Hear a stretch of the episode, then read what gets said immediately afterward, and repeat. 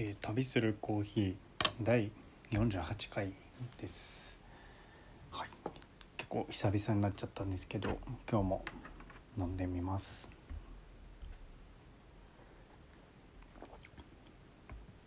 あいや美味しいですね。これまた染みます。はい。えー、と今日の豆はですねこれはお店としては2回目になります。サルタヒココーヒー恵比寿のサルタヒココーヒーですね。で、えー豆がネオサルタヒコフレンチということでもともとサルタヒコって確か、えーフレンチローストの豆があるんですけどそれが、えーネオになったということで、まあ、結構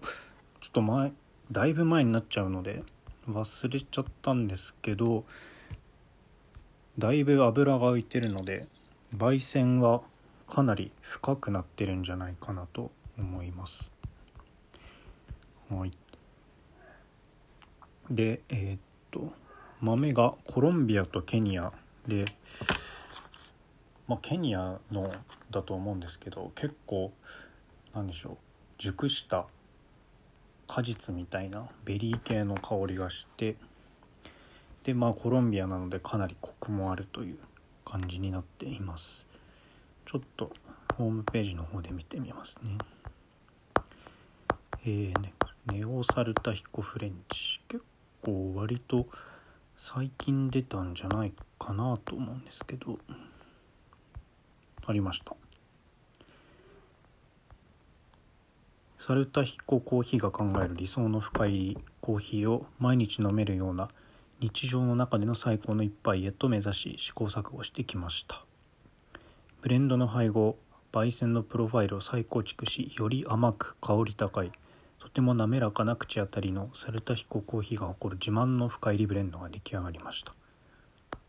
創業当初からの看板ブレンドをさらなる自信作としてパワーアップしたネオサルタヒコフレンチをお楽しみください。フレーバーが熱い時は読めないですね。ピノ？ピノノアール生チョコレート。冷めるとリッチでフルボディな赤ワイン。生チョコレートの質感は残したまま下上に残る甘さが香ばしく濃厚なキャラメルの印象にも感じられると。いうことですね。でケニアコロンビアと。結構やっぱ深入りになってると思います。前のえーっとサルタヒコフレンチはもう廃盤になっちゃったんですかね。うん。はい。まあ最近買った中ではかなり深入りの方ですね。うんと。歌舞伎のカモシカも結構あれも深入りなんですけど油はギリギリ浮いてないところを狙る狙って浮いてこないところを狙ってるので最近飲んだ中では一番深いですね、まあ、あと、えっと、下北沢の筋金コーヒーですかね。あれのコーヒーにもちょっと近い焙煎度になってます。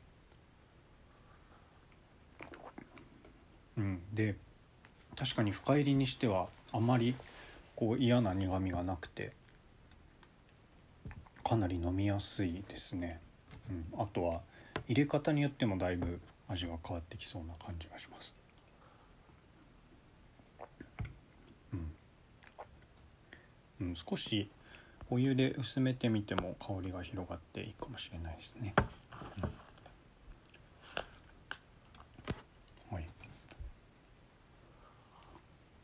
で最近はもうあの自家焙煎で、まあ、土鍋で前も言ったと思うんですけど土鍋で焙煎をしててあんまりお店で買うことはなくなってきたんですけど、まあ、今回買った理由はちょっと、まあ、別の理由があってあの JRE のポイントが欲しかったからなんですね。ちょっとポイントが足りなくてあの JR のポイントが6,000円あると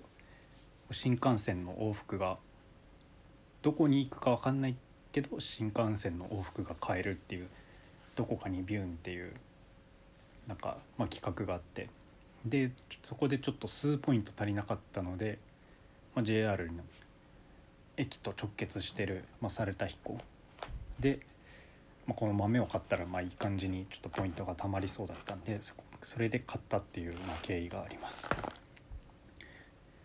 で、えー、とそのどこかにビューンで、まあ、今度、えー、と新潟の燕三条に、まあ、行けることになったのでそこでも豆を買ってこようかなと思ってます。まあ、ちょっと心配なのがあの滞在時間がすごい短くて